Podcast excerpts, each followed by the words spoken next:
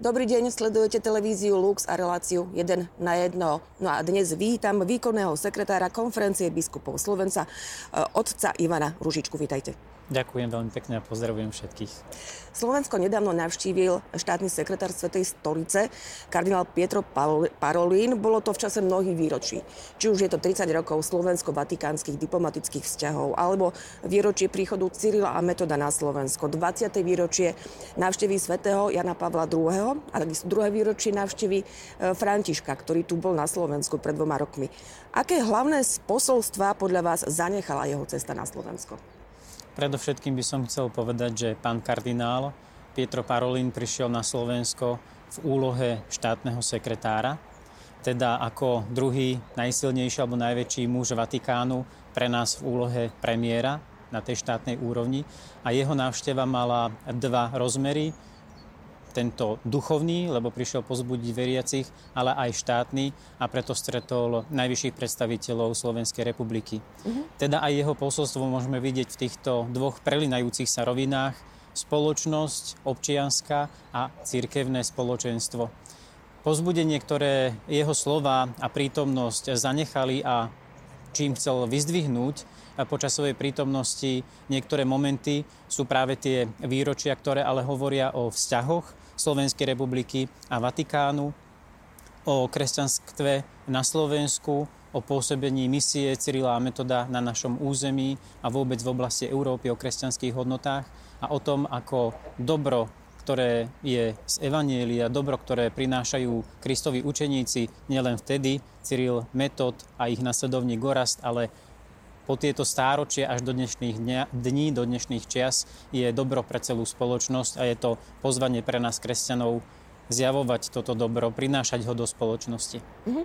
O, vy osobne ste ho sprevádzali takmer na, alebo ak sa nemýlim, na všetkých uh, udalostiach, uh, na ktorých teda uh, uh, kardinál Pietro Parolin bol. Možno taká osobná otázka. Je pre vás niečo, čo vás tak nejako vnútorne hlboko zasiahlo, nejaké jeho slova? Bolo pre mňa cťou byť súčasťou sprievodu pána kardinála a sprevádzať ho na všetkých miestach, ktoré navštívil. Osobným momentom, ktorý mi zostane v srdci, je jeho prítomnosť, jeho osoba, lebo prinášal so sebou pokoj, keď sa s niekým rozprával, veľmi sústredene počúval, bol veľmi blízko k tomu človeku. A zároveň pre mňa z toho protokolárneho pohľadu bol veľmi príjemný aj vtedy, keď musel prijať nejaké usmernenia, vnímal, že má časový nejaký limit a všetko prijímal s veľkou akoby takou dôverou aj pokorou. Takže tá spolupráca a prítomnosť bola veľmi obohacujúca, veľmi milá. A cítili ste to aj pri veriacich? Pán kardinál sám aj povedal, keď sme sa osobne rozprávali a aj taký odkaz nám ešte po návšteve odovzdal, že sa ho veľmi dotklo, keď bol najmä na liturgických sláveniach, s akou pozornosťou ho ľudia počúvali. A túto takú referenciu na jeho osobu povedali mnohí, ktorí mali príležitosť ho osobne stretnúť, či už niekde len tak, keď prechádzal pred svetou omšou medzi veriacimi, alebo keď sa niekde presúval, sám vyšiel v ústretí deťom, chorým, ľuďom, ktorým sa spontánne prihovoril.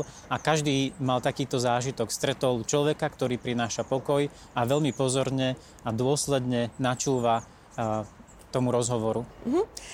Posilniť cirkevné spoločenstva, obnoviť posolstvo, ktoré zanechal Svätý Otec, dialog s úradmi, občianskou spoločnosťou. To povedal o svojich cieľoch tu na Slovensku. Splní sa očakávanie na oboch stranách?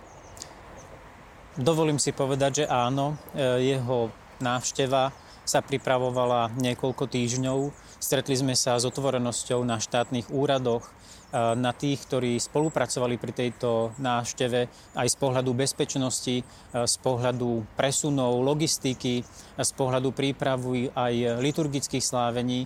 Takže tá príprava bola veľmi príjemná aj ľudsky a ovocie, ktoré priniesla, aj keďže sme mali možnosť sa potom následne s jednotlivými skupinami stretnúť, bolo naozaj vnímať aj takúto ľudskú priazeň a je to niečo, čo nezostáva na momente návštevy. Pán kardinál zo Slovenska odišiel, ale toto ovocie našej spolupráce a prepojenia zostáva a je posilnené. Uh-huh. Podarilo sa Vatikánu v diskusii s našimi štátnymi inštitúciami rozprávať a dohodnúť tému uznávania titulov zo štúdia v Ríme na cirkevných univerzitách? Lebo o tom sa tak hovorilo pred tou návštevou, že by to mohla byť iná z tém. S predstaviteľmi štátnej správy pán kardinál hovoril na niekoľko tém. Takáto téma, ako je uznávanie titulov, je už akoby na úrovni stretnutia osobného takou čerešničkou, že povedzme si, v akom sme štádiu, sme blízko vyriešenia, čo tomu chýba. O témach rôznych sa hovorilo, ale táto téma ešte potrebuje spoluprácu odborných komisií a prípravu textov, ktoré si vzájomne obe strany uznajú. Je to pomalý, dlhodobý proces, dotýka sa mnohých študentov, ktorí študovali v Ríme a prinášajú si titul, ktorý im tu na Slovensku nie je uznaný, ale je to proces, na ktorom participuje ministerstvo školstva a kongregácia, teraz dikastérium pre univerzity, pre výchovu a tento proces ešte stále prebieha. Uh-huh. Kardinál Parolin poženal súsošie svätého Cyrila, Metoda a Gorazda tu nedaleko v areáli Bratislavského hradu. Pokračujeme my Slováci v tom odkaze, ktorý on pripomenul, keďže symbolizujú staročnú prítomnosť kresťanstva na Slovensku. Pokračujme v tomto odkaze v tejto súčasnosti aj naďalej podľa vás? Pri tejto otázke by som rád nadviazal k myšlienkam, ktoré spomenul pán kardinál z príhovoru pána kardinála Tomka, ktorý mal svojho času do Národnej rady a predstavil svätých Cyrila a Metoda nie ako osoby, ktoré sú pre nás len históriou, ktorým sme teraz postavili nejaký monument, ale sú ich príbeh pre nás stále energiou, ktorá oživuje rôzne svety, dve skutočnosti, ktoré sa vedia ovplyvniť. Z ich misie, ako je zrejme, je nielen pozbudenie a posila pre kresťanstvo, pre nás veriacich, ale aj pre spoločnosť, že tieto hodnoty pri vzájomnej výmene dokážu prinášať spoločné dobro.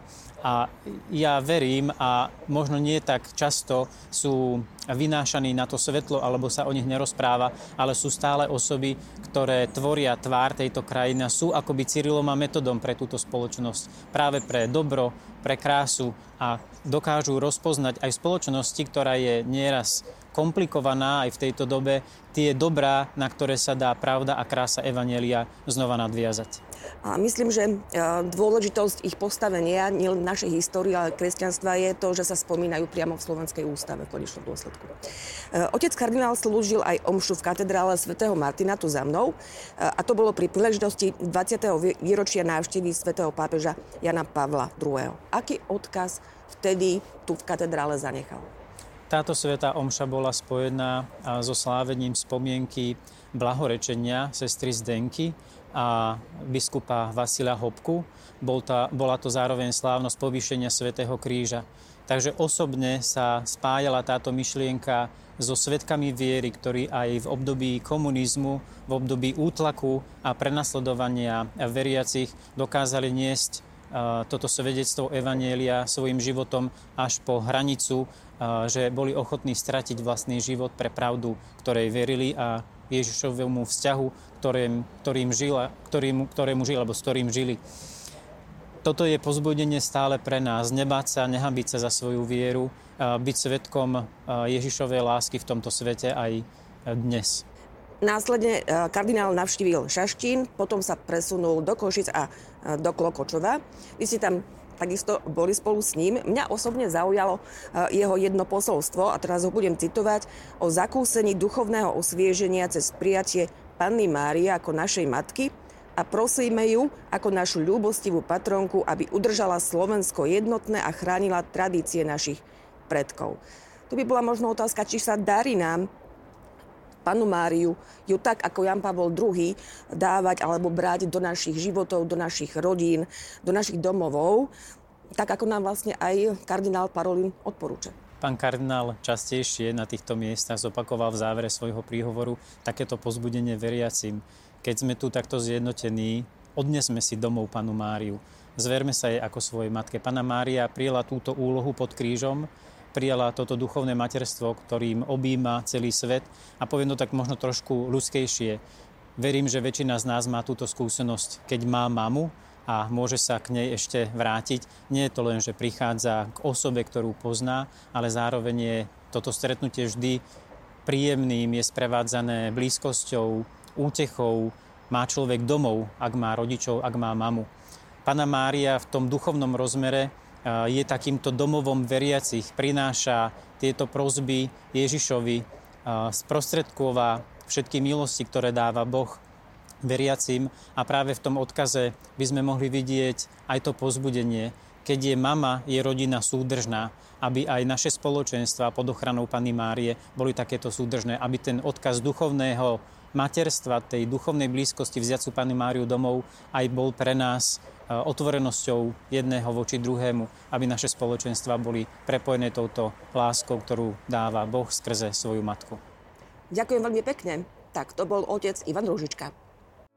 Vypočujte si aj ďalšie zaujímavé podcasty. té vé Lux nájdete na deviatich samostatných kanáloch, kde na vás čakajú relácie s pápežom Františkom, kázne, modlitby, prednášky, biblické podcasty, rozhovory, inšpiratívne epizódy na pár minút, svedectvá či podcasty určené pre deti.